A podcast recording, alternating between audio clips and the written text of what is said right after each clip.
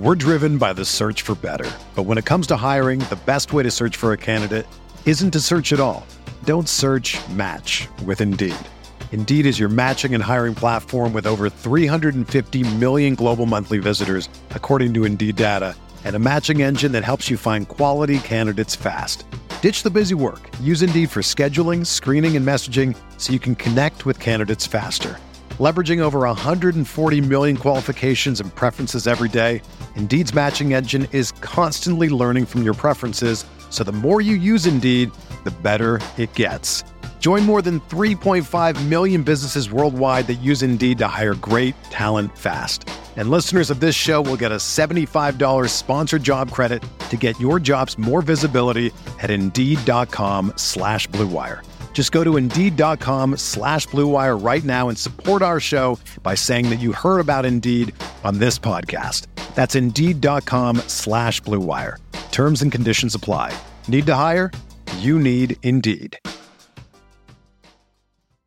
This podcast episode is brought to you by Coors Light.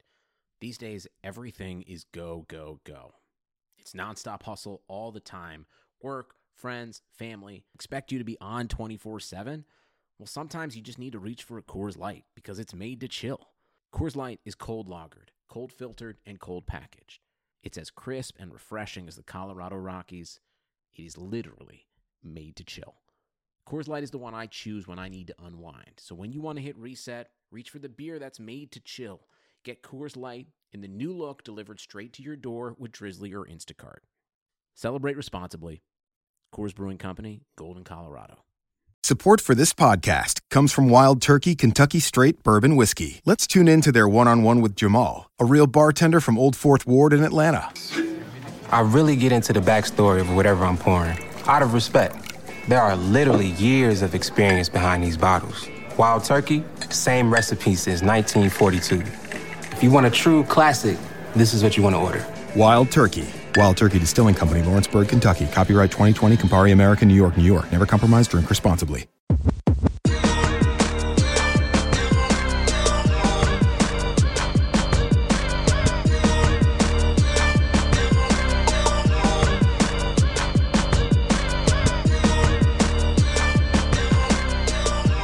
Everybody, welcome to the RotoWire Fantasy Football Podcast. I am Scott Jenstad. It's taken me a while to get to uh, baseball instead of football, so if I messed that up, I do apologize. Uh, I am joined, uh, we're doing uh, doing DFS today. I'm joined by Andrew Laird. I've done the DFS podcast uh, for football for three years, so I, I, look forward to it again, joining Andrew for the first time this year, so it should be fun. We are sponsored by Yahoo Daily Fantasy, uh, so if we appreciate appreciate that very much. If you please rate or review the podcast, we'd all sure appreciate that. Andrew, first time, uh, first time jumping on DFS football with you. How are you today? I'm good. I'm good. It's uh, it's always great to talk about daily fantasy football uh, in the middle of July, but uh, it's yeah. it's one of those that like we don't even have preseason games to potentially even discuss, and so, um, but you know, there's always something to talk about, and so here we are. Absolutely. So why don't uh, why don't you give us a little bit uh, about who you are? I know you're uh, you're very popular and big in the in the DFS soccer world. Obviously, you uh, you work at RotoWire. Uh, but for the football people, why don't you introduce yourself? Talk about how you what who you are and what you're doing here. yeah, so I run uh, RotoWire soccer coverage, or I have for the past few years. I've taken on kind of a bigger DFS role over the last few months or so, coming into football.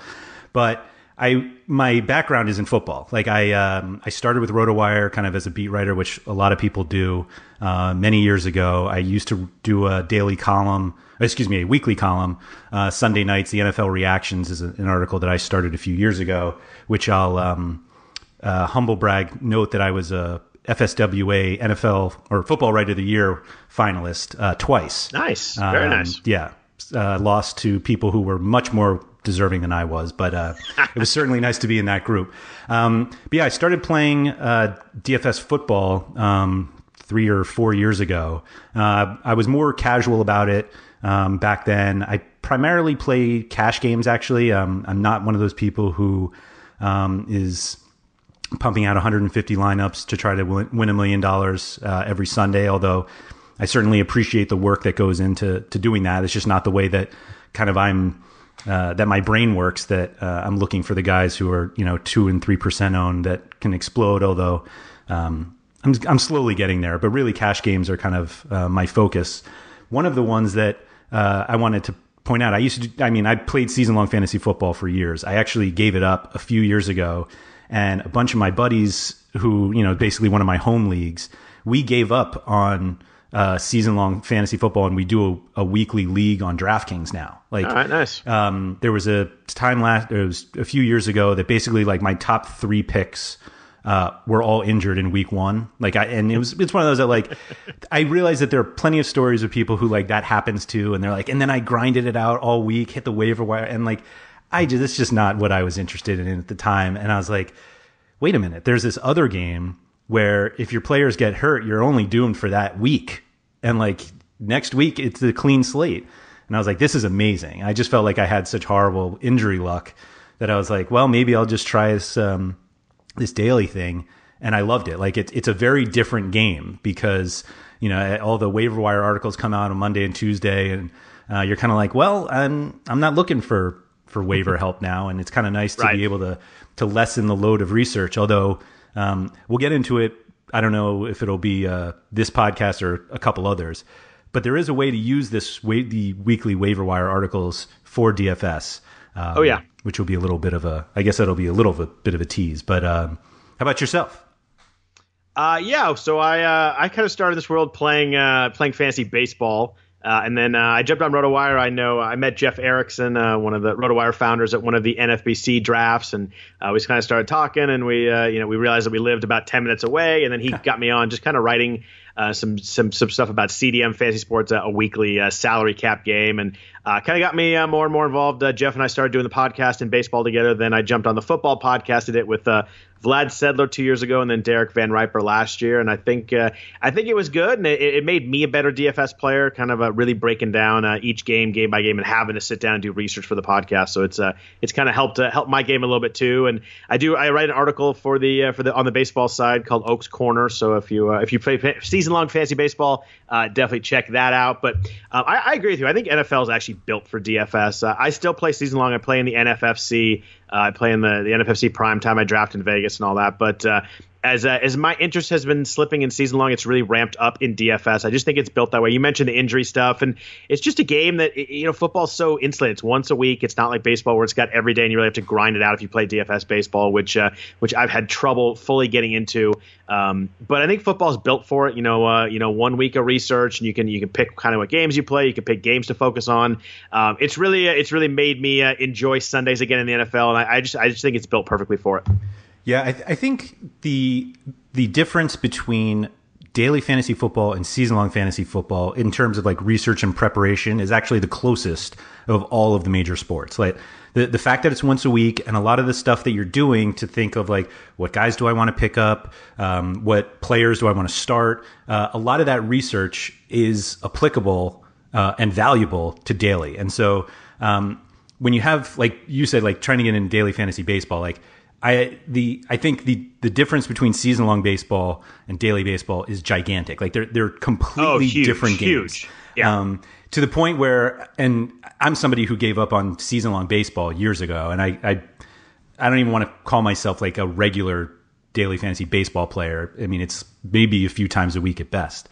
But um, the people who played season long baseball, uh, who are like really hardcore about it, hate daily fantasy baseball and hate everything about it. And I notice this on like comments that we get on our own website that like people just get very fired up about the differences. And it's a very different game. Like I think part of it, people think they're like the daily people are like encroaching on it. That's not how we should play fantasy baseball. And like they are different games. Like it's the the variance in baseball on a daily basis is nuts, and you are yeah. able to kind of um, counter that with season long because you're you're just accumulating over months.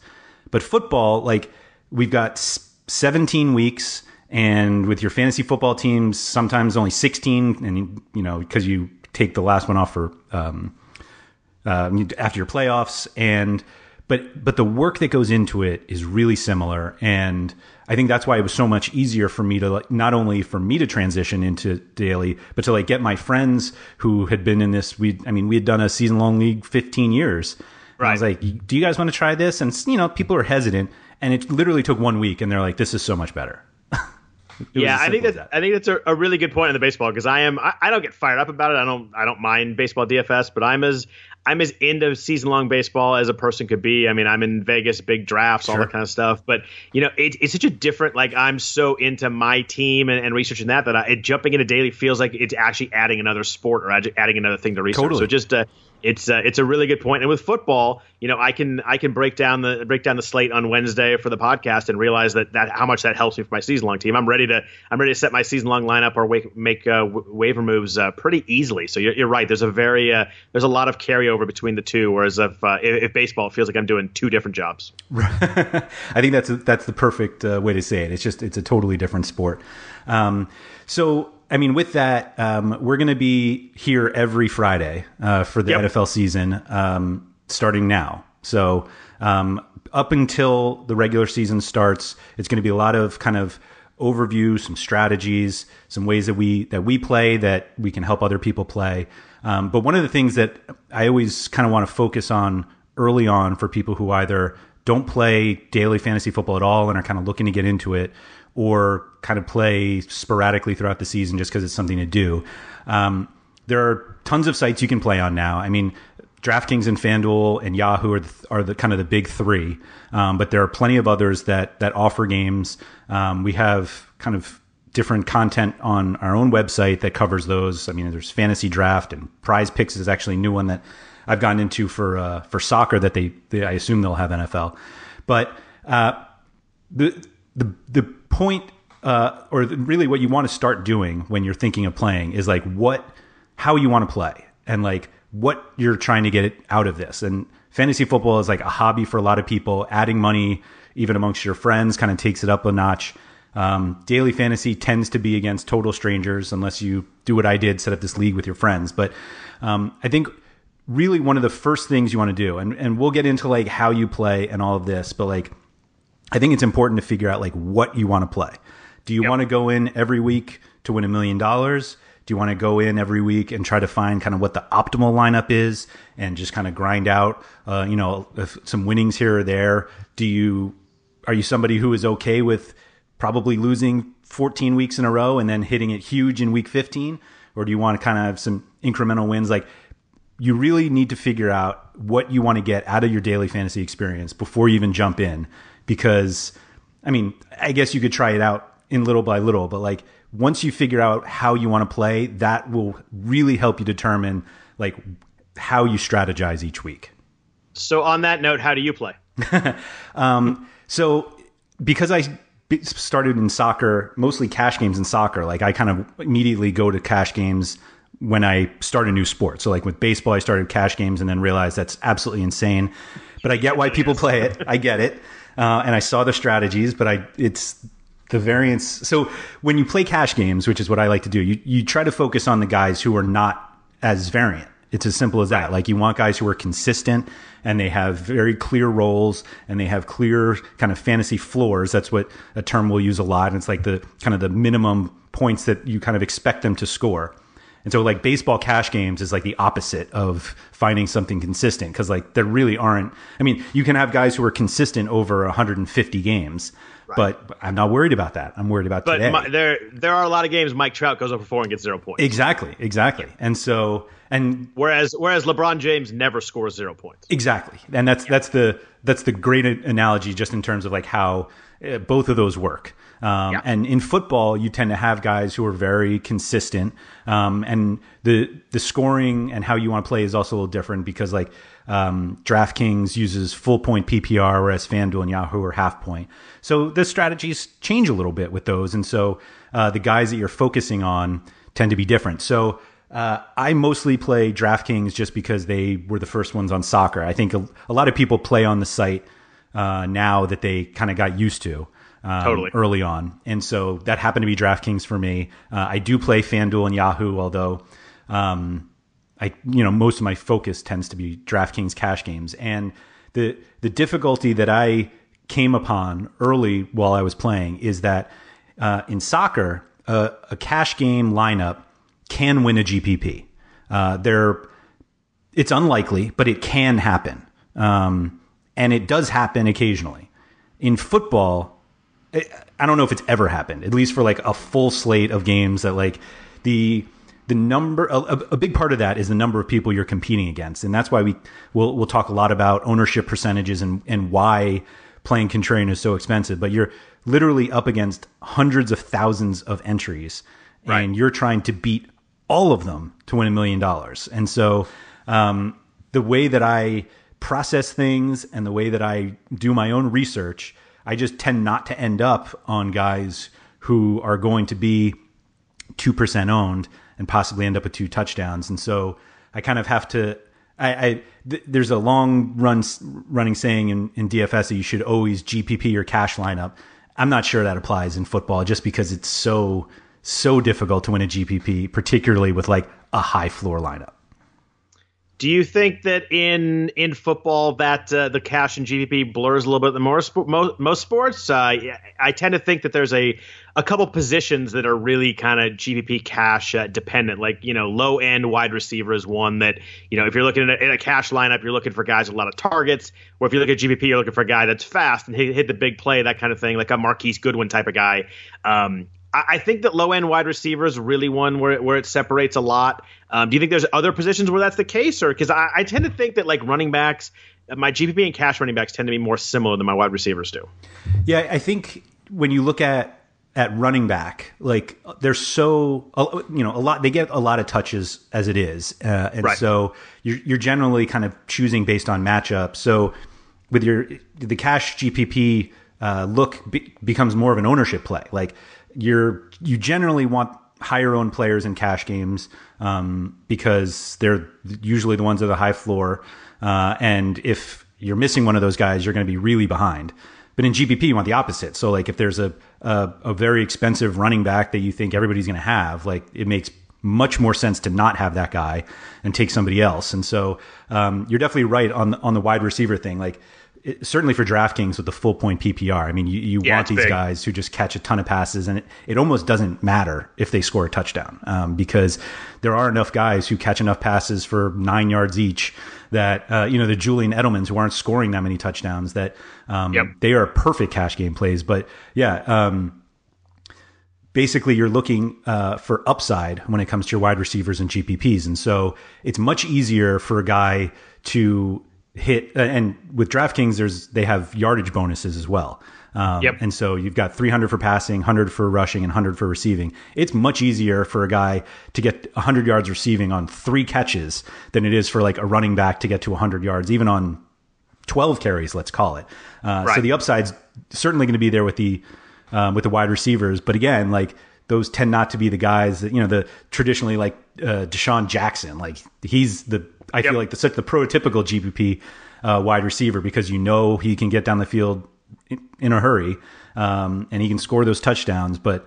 Uh, you're almost playing more for the touchdown 100 yard bonus than you are, you know, the 12 catches because he's he's not going to get those.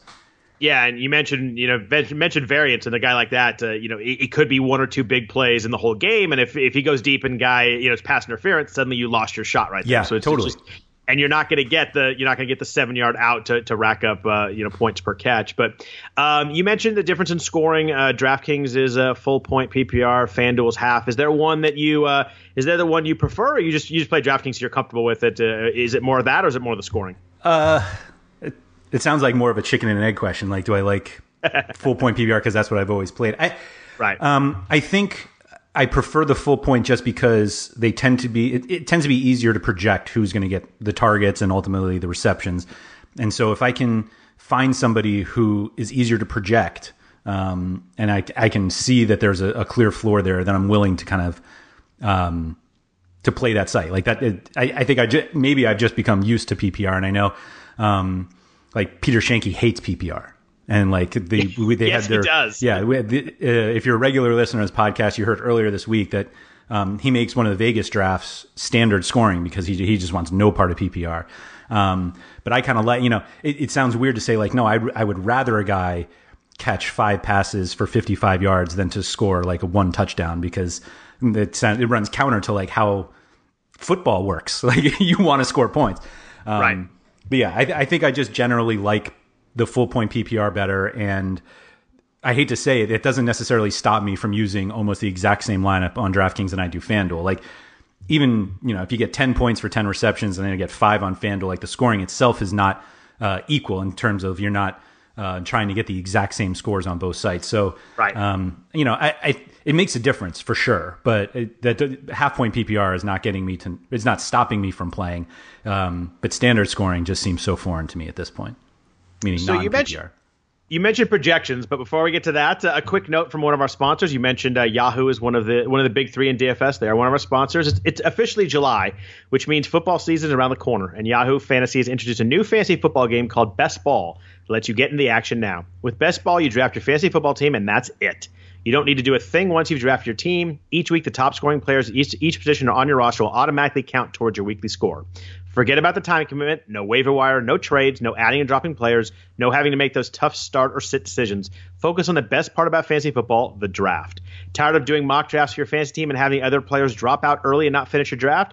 Free Best Ball Leagues gives you the most accurate ADP or average draft position of players before the season starts. Can't get enough fantasy football, but what, don't want don't want to manage those teams all season long? You can draft the 50 best ball teams on Yahoo. Play for free or play for cash, but most importantly, get to drafting with Yahoo Fantasy Best Ball. Join the league today at sports.yahoo.com slash bestball, coming soon to the Yahoo Fantasy app. So you mentioned projections and kind of figuring out. You mentioned fantasy floor, all that kind of stuff. I mean, I think that the thing when I'm looking at a slate, the first thing I do usually is uh, is Monday or Monday or Tuesday. I'm looking at the Vegas odds. You know, where you're looking for uh, you're looking for games that for me not only high over under games, but games that are close spreads. And that's the that's the point that you know you don't want the Patriots against uh, you know insert bad you know team here, Miami Dolphins with a with a with a 14 point line, even if it's a high over under, because you know Tom Brady's not throwing in the fourth quarter. Um, you know, you may want a Dolphins receiver receiver in that game, catching up in the fourth quarter. But really, uh, I, I, like games that you know high over under and a close spread where you, they could be going back and forth. You want what the dream in fantasy in DFS is a 38-35 game, and you having guys on both sides of the game. I mean, it doesn't happen every week, but you know that that's the dream right there. Uh, how do you use Vegas odds to kind of start your process each week? I mean, it, it's pretty clear that. Um, the games with the highest totals are going to have the higher owned players, certainly in cash games, because like right. that, you know, the expectation is if there's a lot of scoring, real life scoring, there's going to be a lot of fantasy scoring. And I think um, the point you made is something that a lot of people overlook uh, in terms of whether the game is going to be close, because even if they're like, oh, well, in that example, uh, the Dolphins are going to be way behind, so they're going to have to be playing catch up, and it's like being able to play catch up and act or trying to play catch up and actually catching up is very different. And oh, yeah. so uh, the idea is, in, in theory, you're like, no, no, no, they they're going to have to be passing all the time, and it's like, well, passing all the time might lead to more pick sixes. It, it's possible that passing all the time is actually worse for their own game plan, like they're not good at it, and so you're like, right. no, no, no, I'm expecting a huge game this week from whoever, and you're just like, well, if they're getting blown out, it, there's only so much they can do. And so these close games with the high totals is really what you're after. I mean, we saw uh, you know, think like Rams Saints. Like that's the kind of game that you want, at least with a high yep. total. So like certainly look at the totals. Don't ignore the spreads because, like we said, you want these games that are close. But so the the idea um, for for using the Vegas odds is just that you want to find the games with the most um, with the most points in it. Um, not even just because touchdowns are, are certainly helpful everywhere, but usually there's a lot of yards. You, you, tend not to see 38, 35 games where there are four defensive touchdowns and, um, you know, some special teams. But, right. Um, so you'll, you'll know right away that those games are going to, that the players from those games, the quarterbacks, probably the top receivers, even the running backs are going to be highly owned. Um, that's going to be probably in cash and GPPs. So you kind of look at it the, the counter way you, you're probably going to see a lot of those guys in cash games, and so you're probably going to want to target those guys. And then in GPPs, they're probably good fades, particularly if there are games with slightly lower over unders. I mean, if if they're close, that if the totals are close to the top, then they're you know, maybe spread out a little bit. But kind of the sweet spot are these games that uh, are kind of just below the upper tier because um, you know depending on the week, um, you know you could have a number of games that could go off, uh, and so it kind of spreads the the player pool um, to the point where you're not like, oh, I'm going to be stuck with this. You know, if I'm going to just stack this game because these are all the points. But if you have a few games that are like that, um, it makes it a little easier. We also do see some weeks where there just aren't that many high totals, and so. Yep. Um, when you have those situations, I mean, it, it gets a little tougher in terms of like identifying exactly who the who the chalk is going to be, who everybody's going to take. But usually, the game with the highest total is going to be owned just because people are like, all right, there are the points, and so I mean, that's kind of the the really the first step is like who where are the games, and then you kind of go to the players after that and say who are the guys I can take advantage of from this game that I think is going to be high scoring. Yeah, and the, the, funny thing we saw last year is usually we, you know, we're talking uh, the the three main sites. We're talking the main slates. We're talking, you know, Sunday uh, for me on the Pacific time zone. Uh, you know, 10 a.m. and the 1 p.m. games. We had so a jealous. lot of times last year where all those high scoring games with the Monday night game, the Sunday night yeah. game, the Thursday night game. You know, you get you get those Rams, Saints, Chiefs. Those are those are high profile teams. So it's it's funny how uh, a lot of those times we ended up losing those games. It really made you kind of dig into the other games and figure out uh, what I like to do. And and we'll talk. We get into the real season. You know, I'll do this every week. But I'm, I'm always looking for I'm looking for that that one game that maybe is not the highlighted game each week or the highest over that I think is going to go off. Uh, you know, a couple years ago there was a, a, Saints Panthers game that I really liked, and it turned out to be I think it was 38-35. I, I just randomly mentioned that score, but it's one of those ones. It was it was you know it was the Saints. It was in the it was in the dome, so it was a popular game. But um, you know, I look at ownership percentages for that week, and it, and it wasn't because you know it was the Panthers, and they were known for a little more defense and all that kind of stuff. But it got to it got to a shootout. I'm always looking for that game, maybe in the the you know the 47, 48, 49 over under range that, that I think is going to go off. So a little bit you know uh, off the radar a little bit, but I think is going to match up with those other games. Yeah, I think that's that's definitely the way to look at it. I mean, and w- another thing that we see kind of throughout the season are um, guys who you may not even have considered. Uh, I mean, these are like you know second or third wide receivers, and all of a sudden you're like, wait a minute, this game is has a oh yeah has a total of 52 or something like that, and you're like, uh, everyone's going to be on the top guy, uh, but there are going to be a ton of yards and, and catches and touchdowns to go around. That like it that in itself can increase your player pool a little bit, um, just because that's you know it's it, it's like the you're not everybody's thinking about it, and so now you're going to be able to get somebody who's a little lower owned. I mean, the I think one of the key things uh, once you get into the player pool is the, I mean the player pools are big. I mean we're talking you know anywhere from 11 to 14 games sometimes. I mean the slates are are really big. Uh, I mean I'm coming from soccer where sometimes they're as little as two, uh, not even counting like the showdown. I mean they'll do main slates with two or three games, and so it can be if you're coming from that, it can be a little intimidating. All of a sudden, you see 78 wide receivers you could pick. But I think one of the key things to do is to figure out which players you don't want. Yep. I mean, in fact, there I know there are some people who literally you know, they'll take the player pool and eliminate everybody, and then they're like, okay, let me bring in the people that I actually want to have on my, you know, that I'm actually going to consider, and that's usually the you know the games with the lowest totals tend to be the ones that you throw out early because nobody's going to want to stack Jets Dolphins um, when you know Rams Saints is on the on the same slate. But see, see I intentionally left Jets out of my. I know. Example. I appreciate. I think, I think, you're a Jets fan, right? I, I am. I am. Um, it's it's the. Uh, I can I can like barely speak when I talk about the Jets, even though it's like the most promising they've been in years. But um, thank God for red zone. That's all I'll say about it. But oh yeah, no doubt about that. um, but like that that's kind of one of the keys, and we'll get into that probably in a later podcast of just like really narrowing down which which kind of players you want. Um, but uh, one of the, the main aspects here is you you can't go in every week thinking like I'm going who I'm choosing from everybody because um, you're just gonna right. you're gonna lose yourself. Um, and then all of a sudden you find out you've rostered, rostered all these guys that nobody has, and then you find out at the end of the day on Sunday like why nobody has them. Like um, we we talked about wanting like lower owned players, and there's there's a skill to choosing the right lower owned players, and it's the the goal is not just anybody who's low owned because um, there are going to be plenty of people who are low owned because they're not any good, and so um, right. That's one of the things we we'll get into kind of at a later point, but um, you know the the the key at least in in knowing how to use these these Vegas odds is just um, you know you want the the higher games and you don't necessarily need to find lower owned players in games with low totals. You can just find kind of uh, secondary or tertiary players in these higher games to get your low ownership. Is there a, is there a position in, in, football where you don't really look at percentages? For me, uh, quarterback, it's usually so spread out that I tend to kind of I tend to myself. I, I am probably in the minority here, but I tend to throw ownership projections out with quarterback, and I'm just looking for the guy that I like the most or the situation I like the most. It, it seems to me like in NFL uh, GPP games, you know, quarterbacks, there's nobody ever that's higher than, you know, 15 to 18%. So, uh, you know, whereas running backs and receivers get really popular, I tend to throw it out with quarterbacks.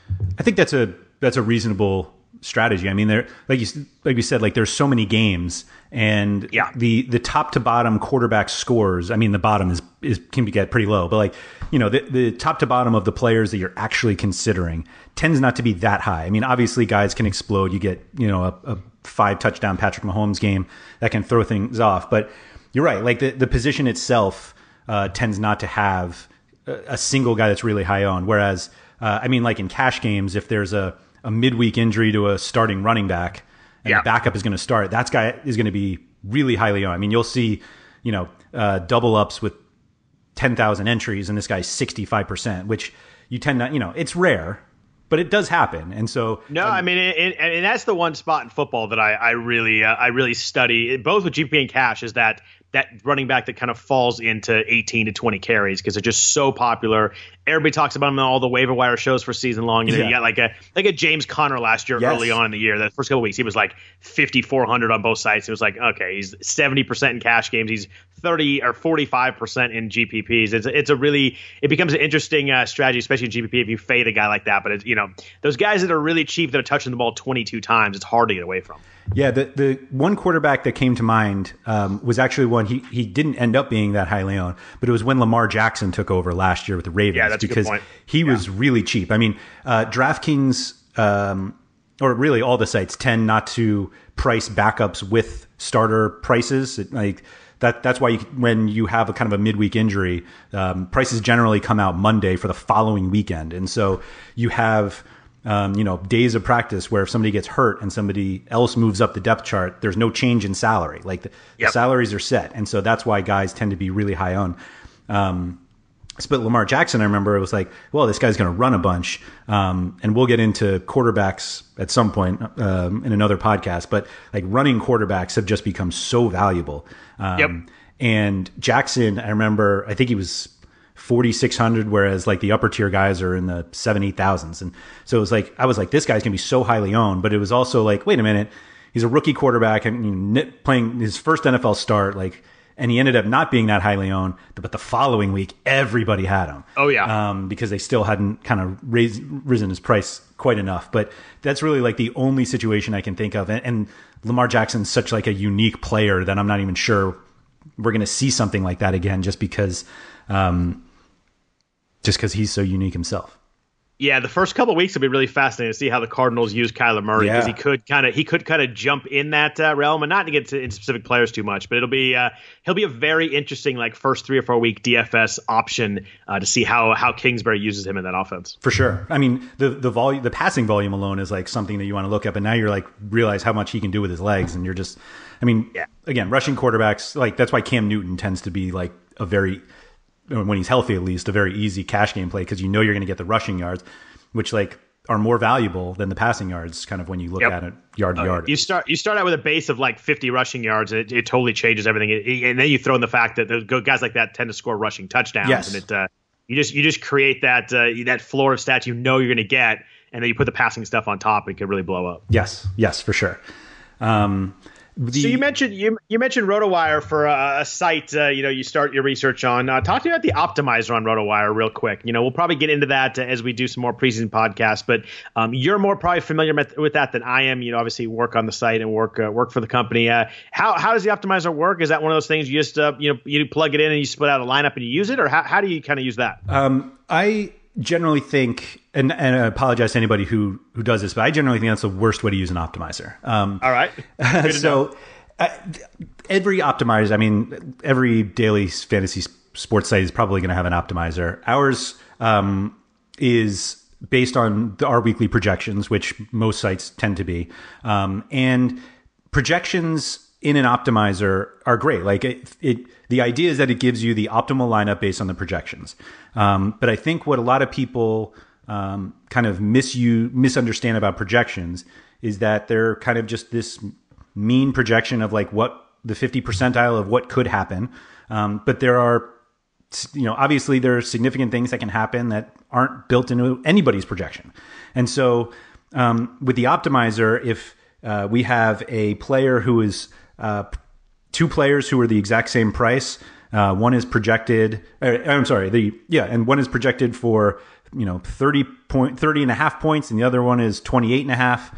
Um, you're like, well, I'll just go with the 30 and a half, and it's like, well, the the um, the possibility that they both land at 30 and a half or they swap is is high like it, it, can happen and so the idea is you want to use the optimizer to see kind of guys in a range and like uh, you'll see the guys who are kind of projected or even if and if you think you can you know someone else who's not in that range should be you can actually manually change a projection to put them in and i think what you really want to use an optimizer for is to kind of put guys in tiers and say like these are the five guys that i think could all land around the same spot, and we have uh, projected ownership project or ownership um, within the optimizer, so you can see kind of where we think guys will be owned. And if you're playing GPP, you're if in your tier, you probably want the guy who's going to be the lowest owned.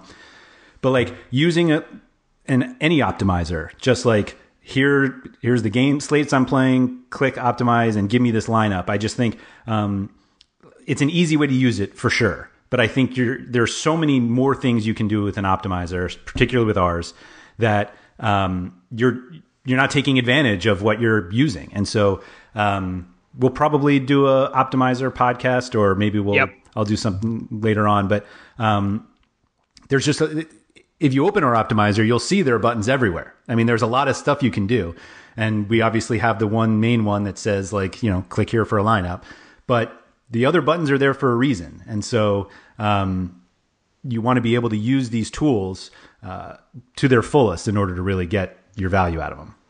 Yeah, and it, it's probably a silly point, but I'm going to say it anyway. But if you play in a tournament and there are probably people that do the one click and just enter that team, you are not going to have anywhere near a unique team because yeah. there's going to be a lot of people that, that click that button and play that exact team. There are people that do that, and there's there's a lot of sites that you know they people click the optimizer and, and there you go. And um, you know, in a GPP, you definitely don't want a lineup that everybody in the world has.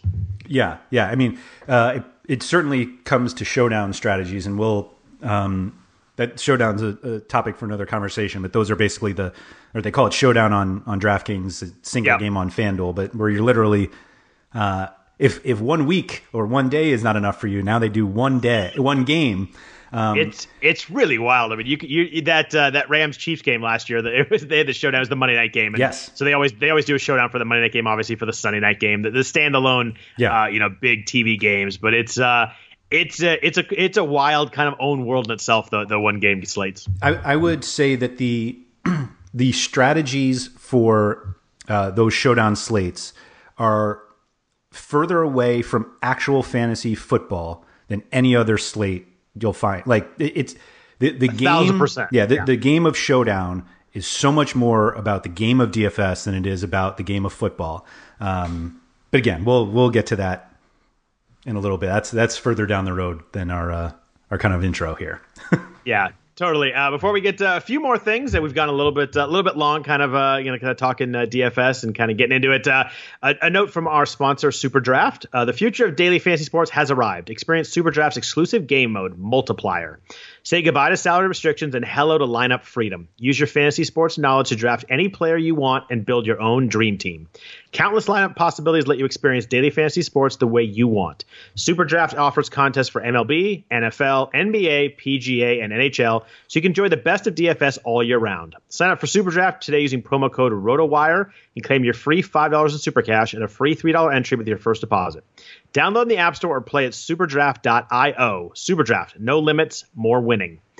Um, so you mentioned the, we mentioned the optimizer on RotoWire. Are, are you one that uh, that kind of reads every article possible about DFS? Are you uh, how, are you, you are you someone that like I want to like study the game myself and not look at that stuff? How do you kind of go about uh, just real briefly, and we'll probably get into this more in the podcast. How do you go about like starting your DFS analysis uh, research? Are you are, uh, how how big of a reader are you with that kind of stuff? Uh, I try to read as much as I can, and. Um, in I probably shouldn't say this on a RotoWire podcast, but I I feel like it's say worth it. reading stuff that's not just on RotoWire. I mean, like there's a lot of very good content out there, but a lot of it is just uh, giving you an idea of where everybody else will be. Um, because if there is like you know one or two running backs or one or two wide receivers that everybody's talking about, it, that's almost like a an easy way to figure out who's going to be high owned because uh, there are plenty of people who not only uh, go to an optimizer and click give me the lineup, but there are plenty of people who go to articles and there's a lineup posted or you know basically a lineup posted and they just play that. So it gives you a very good uh, idea of where other people are going to be. And that's kind of the biggest thing about DFS is like you're playing against other people. This is not, um, at least in most most sites. Um, you're not betting against a sports book. These are other people who are building lineups, and the idea is that you want to beat these other people. Uh, and so, knowing kind of where the general public is going to be is very useful. Um, so, yeah, read as much as you can. Um, obviously, read everything on RotoWire, whether it's DFS or not. But um, the so I mean that's kind of one of the the main points about football, particularly in GPPs, um, is knowing or at least getting an idea of where the ownership is going to be, because uh, there are some positions where you're going to say that everyone's going to be here, but I'm going to be there too because I think that's the best way to play. But if there's another guy, you know, if everybody's on Antonio Brown this week, and you're like, I actually, you know, think instead of Antonio Brown, if DeAndre Hopkins doesn't seem like he has that great of a matchup, but it's still DeAndre Hopkins, like maybe I'll go there. And so, you know, kind of taking in as much as you can. Um, and I realize not everybody has time for that. Um, but the That's, more that's that- what we're here for. That's what we're here for. that's right, exactly, right. Yeah. Um, the more that you can take in, the more you'll figure out kind of not only how you think about the week. Uh, I'm I'm one of those people who, uh, no matter what I read, um, I I have my own opinion. Like I, I'm not reading something and somebody's swaying me another way. I can be convinced other things, but I'm, it, it's not like I'm just going to drop what I originally thought just because one person happened to write it. That that that's a good skill that any good fantasy player has to learn, though. That's a that's a tough. You, you, We say that, and it's, it sounds easy when Mm-hmm. Yes. you say it, but there are times where I read something and I'm like, oh, this guy's really smart, and I can find myself getting sucked in, and I have to realize that you know I'm doing my own research. I got to figure out what I think too. So it's a uh, it's a fine line between taking in good info and letting it letting it affect you too much. So that's a that's a really good skill, and any good DFS player you know develops that over time. and and particularly you find yourself if uh, you read something and you're like that's a really compelling argument and then you do your research and you agree you have to realize that it's okay to agree like you- you, can't just say like oh well, maybe i feel this way because this other guy said it. it's like well maybe you're both just right it's possible Yeah. you're both or you're both wrong Unfor- unfortunately that can happen too but And, um, uh, and at that point, you mentioned that you know the high percentage guys. In no way, even a GPP, are we saying you know you can't play high percentage guys. I mean, sometimes they are high percentage for a reason, and they do really well. It's just I think that uh, the, the key to me is always is always a mix. You know, I have no problem taking a high percentage guy, but I just try to make sure with the rest of my team that I've got a couple of guys that aren't quite that that chalky. So it's not that uh, you know if Antonio Brown's high percentage and you can never use him because he might have you know 11 catches for 220 and two touchdowns, and yeah. you're buried without him. So I think it's it's a, it's it's really important to know that you know high percentage is not an automatic fade. And I hear some podcasts or some articles are like you can't play this guy because everybody has him, and I don't really I, am not I'm not one who believes that. I know some people do. Some people do really well believing that, but I think a mix is really important. And and for me, a mix is kind of how I play a lot of fantasy sports. Uh, you know, even season long, I'm uh, you know I, I usually tend to be you know some some young guys and some old guys, and I'm not one that uh, drafts all rookies. Like I'm, I'm very much a mix kind of in all things in that aspect. And I think that it's important to know that if you come on the on, the side that that high percentage Antonio Brown is the right way to go, then go with it. Just make sure that you know somewhere else you're a little bit different. Yeah. Yep. Uh, and I think uh, again that kind of goes back to what we were saying in the beginning of like how you want to play um, fantasy football will help determine kind of what kind of contests you want to enter. Like if you're the kind of person who um, wants to recognize who the optimal plays are, if you recognize it's Antonio Brown week and you want to play Antonio Brown and all of these other guys who are going to be highly owned, like that generally means you should play cash games. And um, Yep. uh, we cash games. I don't know how basic we're going to go, but uh, cash games are generally either head to heads where you're against one other person, um, or double ups or 50 50s where you uh, get either close to or you double your money because you only have and you have to beat half the field essentially. Right. Um, whereas the GPPs, um, to the way that the GPPs have been recently, um, they just have become so top heavy that Oh, yeah. you Well, yeah, because I mean they're, they're marketing that they're marketing that like the Millionaire Maker is the one you're talking about. They're marketing that one million dollar top prize, but that just takes a huge percentage of the overall purse. Right, right, and and even some of the smaller ones, and I say smaller as if like half a million dollars is is small. At least that's in, in terms of how much the prize pool is. But I mean, some of them are just very top heavy. And you, that doesn't mean like you can't play to try to min cash, but like if you're playing that way, you may as well just play cash games because then right. you're actually doubling your money. Like a lot of the GPPs now, the the min cash isn't even double. Like and so it's like one and a half, one and two thirds. So like if you're if you really want to play GPPs, you've got to play with the idea that you're trying to finish first. Um, and that really changes the way that you would play because you've got to start going a little off the board in terms of guys who are being talked about. Um, and that, if you're the, the, kind of person who looks at a depth chart and the fifth wide receiver you think is going to have a big game that day for whatever research you did, that's right. GPPs are for you. Like that's yep. those are exactly the kind of guys you want because um, being able to recognize guys not who are going to get some more targets this week and accumulate a few more each week, but like who is going to do well today, then you should play GPPs.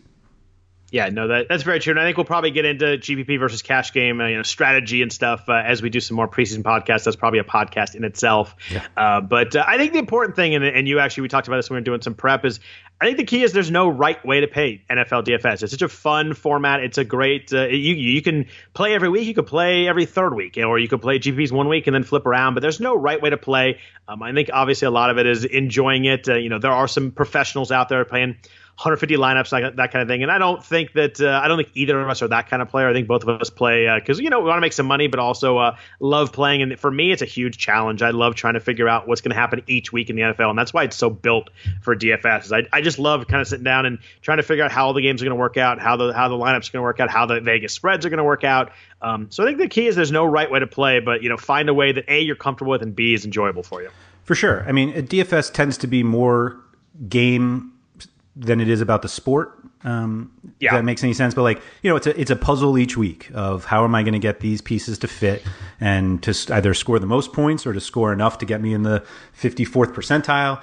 Um, right. And so, yeah, I mean, know what you're going to get out of it. Uh, like you said, there are professionals who, I mean, there are professionals who play one lineup also, and they just play everywhere in, in high stakes. And um, yeah. the, you know, th- there's, there's plenty of talk about bankroll management, which um, I'm not going to get into because uh, the one thing I've learned the more you play DFS is there's like somebody's bankroll management doesn't apply to somebody else. Like money is very different for for a lot of people. And I see these Absolutely. articles like if you're new to this, don't go in and, and start spending a thousand bucks each week. And it's like, well, a thousand dollars is not as much to some people, and so maybe they should do that. Or you know, it's, it's however you want to play. Like that's how you play. Like that's fine. Um, and go into it knowing how you want to play. I think just preparing yourself for what you're getting into. And like you said, like you can play week one, not play three more weeks, and then play another one. Like I know people who only play Showdown, which seems insane to me. Like, like as as somebody who's not a high variance guy, and Showdown is like the definition of it in terms of uh, any other sport. But like, um, you know, the, the, there are enough sites out there. If you want to play for a million dollars, there are two or three that'll that'll get you there. Um, but there's just there's too many ways to play that having one person say like, well, this is how you play. You know, this is the only way you can win, or this is the only site that you can play to do this. Like, there's too many options out there. So don't. Again, we're gonna mostly focus on the big three because they're the big ones and that's where most people play. But there are plenty of other sites that offer like fun games that if you're in this for fun, there are options. Yeah, and I, I, think even if even as we focus on the big three sites, the information and guide and players we'll talk about each week will be will be usable on every site. And I think the most important thing is even if you skip a couple weeks, make sure you listen to the podcast no matter what. Of course, of course, and rate and review uh, every week if you can. Before we get to the end, real quick, a note from our, uh, our our last sponsor, Fantasy Draft. FantasyDraft.com will like to bring you an important message about Rake. Are you tired of paying high fees to play daily fantasy? Do you know that over time, these fees called rake can cause daily fantasy players over 30% of their bankroll? As daily fantasy sites continue to raise rake, prize pools are being squeezed more and more, making it harder and harder for players like you to win. More rake just means more money lining the pockets of the big, big DFS sites and less money for players. But change is coming. Starting in July, Fantasy Draft is changing the game and bringing you rake free daily fantasy. That's right. Soon you'll be able to play your favorite contest without paying any rake at all. On Fantasy Draft, 100% of entries will be paid out to contest winners, 100% of the time. Playing your favorite contest rake free on Fantasy Draft will save you hundreds or even thousands of dollars in rake every month. Rake free daily fantasy is truly a game changer. Just imagine what playing on Fantasy Draft is going to do for your bankroll. Register at fantasydraft.com today and be the first to know when the rake free revolution begins. Use promo code RWNFL to receive a free seven day trial. So Andrew, at the at the end of uh, end of these, I think each week I like to get in a little uh, you call it shenanigans, but kind of you know getting getting to know your host a little fun time to uh, let them chat. Most podcasts that I like, uh, you know, kind of kind of stray a little bit from the from the sports, then talk about some stuff. Uh, we had thought we had thought talked about my uh, my big DFS win in 2016. I think we'll t- save that for another podcast. It's a little more of a uh, a little more of a longer story. We've gone probably a little bit longer than we wanted to uh, for for the first intro podcast, but it's been fun uh, talking about that. So uh, tell me about that about yourself. How about uh, how about what uh, what are your favorite TV show of all time? Uh, The Wire. Ah, And there's like zero hesitation. I there. I mean, that there- was that was that was no that was a snap call right there. Yeah, yeah. The uh, I was actually late on the wire. Um, a friend of mine from college's brother worked on the show, and the show was going on while I was in college, and I just had no interest in. I was like, oh, that's HBO. Like, don't they have movies? This I went to college a long time ago. Um, I was gonna say you, you just dated yourself. yeah, really long time ago it feels. Um, and in fact, they did, I don't even think the Wire's in HD or when they uh, when they started it. Um, so anyway, so final years later, I finally uh, dating myself more. I bought the DVD set, and it, it's like by far the best show that's ever been made. Like I don't. Again, there are great shows out there. Um, I think Breaking Bad is up there. I was a big fan of Lost, even though it kind of uh, went a little Me nuts too. by the end. But um, yeah, I mean, The Wire, it, it's there. It's number one. Like you're not going to convince me otherwise. Me, uh, I did love The Sopranos, but The Wire is still that's it for me. Yeah, The Wire's really good. It's funny you say that because I actually have the DVD box set here too. and Yeah, that's there how I go. watched it. I, I did it. Uh, I did it uh, kind of uh, a few years later also, and it was one of those things like everybody's like, "Oh, you got to watch this, got to watch this," and I tend to be like, "Yeah, you know, if everybody's saying that, I just don't want to get involved." Uh, Contrarian you know, I TV would- watcher. I, I was. I, I, I'm not as much anymore. I used to be. Uh, I used to be really that with movies, and like everybody would talk about. it. I'm like, you know what? I just don't want to see it anymore. I did that with Forrest Gump, and it ruined it for me. And I watched it on like VHS years later, and I thought it, I thought it was terrible. And I was like, I just think that I expected so much, and I was like, I was so anti it for so long. But I've moved away from my contrarian lifestyle a lot. So I, I love The Wire too. Um, I thought that uh, that was one of those shows that it, it takes. Uh, you know, I've had a, a few friends like, oh, I watched the first three episodes and I just couldn't get into it. You got to watch five or six, and all the characters really start to develop. It's, it's a little bit of a slow burn, especially early. But uh, you know, uh, for for five seasons of TV put all together, it's just a fantastic watch. Yeah, for sure. I mean, uh, I was talking about it with somebody the other day, just in terms of like, you know, there there are shows that like just go on too long. Um, Oh, yeah. What's weird is that I, I believe they they started that show knowing they were going five seasons, or at least that like the plan was to go five. Whereas a show like Lost, which uh, seemed like they were they thought they were going to be canceled after the end of every season, and so just like nothing ever made sense. But I, I loved that show. Um, but one that just ended, uh, or at least somewhat just ended, was The Americans, which is also really high on my list. But um, well, you said like uh, you know you have to give it a few episodes. Like I find that shows uh, that people really like now, and everyone's like, oh, it's so slow, and I'm like, well, that's kind of what. I feel like every show that everyone's Right. like these are the best are really slow. Like Breaking Bad was like amazingly slow at points, but like nobody was like this is awful. Like no, no, no it's just I don't know. Maybe that's just good TV now. Yeah, I, I watched The Americans too, and I thought that uh, I thought season five got a little slow like that. It was kind of one of those things. They had an end game and they knew what they wanted to get to. They just had to figure out to get there. How But I thought there, the yeah. last, I thought the last six episodes of The Americans were the best stretch of six episode TVs that I, think I've ever watched. It I was just it was great. I, I thought they just they just executed everything perfectly down the stretch. They had everything timed out perfectly. Whereas that season five was a little bit slow, but the last six episodes I thought were my favorite like finishing stretch of a TV show ever. And the finale itself was was awesome. Like um Oh, it was awesome. Like Yeah, the, uh, the the the parking lot scene. I, I won't spoil too much if people haven't seen it. It's, we're years we're years enough away that I think it's okay. But that parking lot scene was like literally six seasons in the making. It was just Yeah. it was so brilliant. For sure, for sure.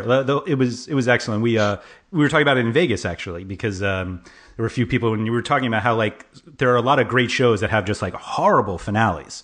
Oh yeah, horrible. But uh but the Americans really stepped it up on that one. It was it was that's a really good show. But uh if you haven't started it and you're looking to get into it, just know there's it's it's slow. That's just It what is. I'll, Uh, I'll say are I you are you one who who hates the hates the finale of Lost in the last season? Um, I it was one of those that like I just by the by the end of Lost I had just like accepted it. Like I, I kind of yeah. they there had been enough of like what actually had happened, you know, like what the idea was of what they were trying to accomplish, and it was like I, I was I was too invested in it that I feel like I had to go. Like I almost feel like I love Lost so much, but it's really there are only like a handful of episodes that I really loved. Like probably the first, let's call it like two or three seasons, and then I just kind of equate that to the rest because it, that like made up for any garbage ones. But um, the one and show I that like, I, I, just on Lost because I feel like that's the last show we ever had that was like appointment TV weekly, week by week, yeah. because now everybody binges everything. Now yeah. everybody DVRs everything. I feel like that's the last show that like, oh my god, it's Wednesday night, Lost is on. You had to like sit down and actually watch it because everybody was talking about the next day. And I feel like that the whole like you know cliched but water cooler kind of show has kind of gone away. I, I, feel like that's a that was kind of the last of its kind right there. The um the the crazy thing about Lost is that I I knew people that didn't watch it and then binged it. And they yeah, were just I did like, that, I did that my, with my wife. Yeah. Oh, and and they were like, it's just so like intense to like go because like every it felt like every episode ended on like such a cliffhanger and like you needed the week to like discuss yep. it and recover but if like you're binging it you don't you're just like f- flying right back into it but the one show that i think might still be this appointment viewing which is not a show i watch I've, i think i've watched the first season is game of thrones and it seems like i'm the only person on earth who like liked it but didn't actually keep going with it well, you're not the only per- not only the only person on earth. You're not the, you're not the only person in this podcast. Oh, all right. Because I have uh, I have never seen an episode. I, would like to get into it at some point. I'm not huge on like really violent, gory like kind of death. Mm-hmm. I'm uh, you know, I'm okay with like kind of you know movie uh, fun pretend deaths, but like really violent kind of scenes I don't do especially well. With. Not really my cup of tea. I'm not. Uh, but everybody that everybody tells me I got to watch it, so it's one of those things that I, will probably do it. But maybe that uh, that might be my uh, my past contrarian me uh, getting involved a little bit. Did you ever watch uh, Sons of Anarchy? I've not. I've heard that's really good too, though. If if you're not into into gory killing, then you should just skip that one. Trust me. yeah, like I like I could I like I like watched Braveheart and enjoyed it the first time, but I was like, yeah, I'm good with uh, I'm good with watching that. Um, yeah, yeah. Just cross Sons of Anarchy off your list then. Yeah, all right. The, la- the last show I will always uh, always talk about is Friday Night Lights. Oh I, uh, yes, yes, yes. One of my aside from like a six episode stretch in season two when uh, it felt like they were trying to force things and you know be more popular and all that kind of stuff. Uh, like the first season, the last two seasons are just perfect for me. I love obviously I'm biased because I love football and I love sports, but you know the show's a lot more than that. Everybody always says that it's kind of cliched too, but uh, just a uh, just a really a really fun. You know, it's not a Breaking Bad, Mad Men, you know, Americans super serious get involved, but just a really well written show. The the relationship between the coach and his wife is like my favorite TV relationship ever. I totally agree with you. It's definitely a top five show for maybe even top three. Yeah, it just that, that that that marriage actually felt real. It's not like a TV marriage where either everything's really good or everything's really bad. It was a mix of like you know everything is. It, it, there are days where it's good, there's days where it's bad, and they just they played off each other really well, and they just they just had an unreal chemistry that I thought is, is really hard to replicate. I, I, was so invested in that relationship that um, uh, Kyle Chandler was in the show called Bloodline on Netflix, um, which he, you know, it's a different show, so he had a different wife, and I'm like, oh my gosh, look at he's with somebody else. Yeah, it just it feels like he's cheating. It just totally, work. totally. Yeah. so anyway, I, uh, I, I to get into some shenanigans there at the end. I think it'll be it'll be fun to uh, everybody get to, to know us a little bit. Uh, I've uh, I've you know sat down and, and, talked to you on the road to RotoWire Vegas trip a bunch of times. Always had fun, so I know that we'll uh, we'll have a good time with the football stuff and the non football stuff. But I want to thank everybody for listening to the RotoWire NFL DFS podcast. Andrew and I will be at you every Friday. Uh, as we get closer to the season, you know, we'll we'll start to think about uh, actual players and some situations. We'll talk about uh, you know new offense quarters, new coaches, all that kind of stuff to think about. But uh, you know, kind of uh, some general strategy and, DFS talk until we get there, and then as we get a few weeks from the season, we'll get into some specific players. If there's anything you want to uh, us to talk about, make sure to hit us up on Twitter.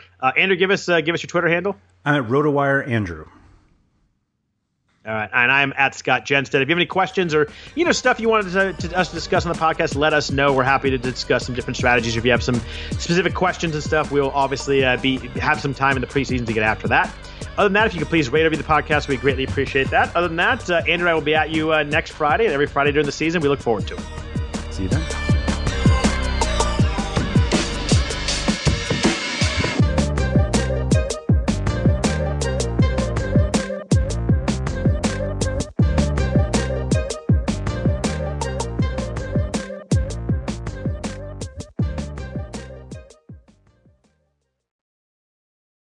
Everyone is talking about magnesium. It's all you hear about. But why? What do we know about magnesium? Well, magnesium is the number one mineral that 75% of Americans are deficient in.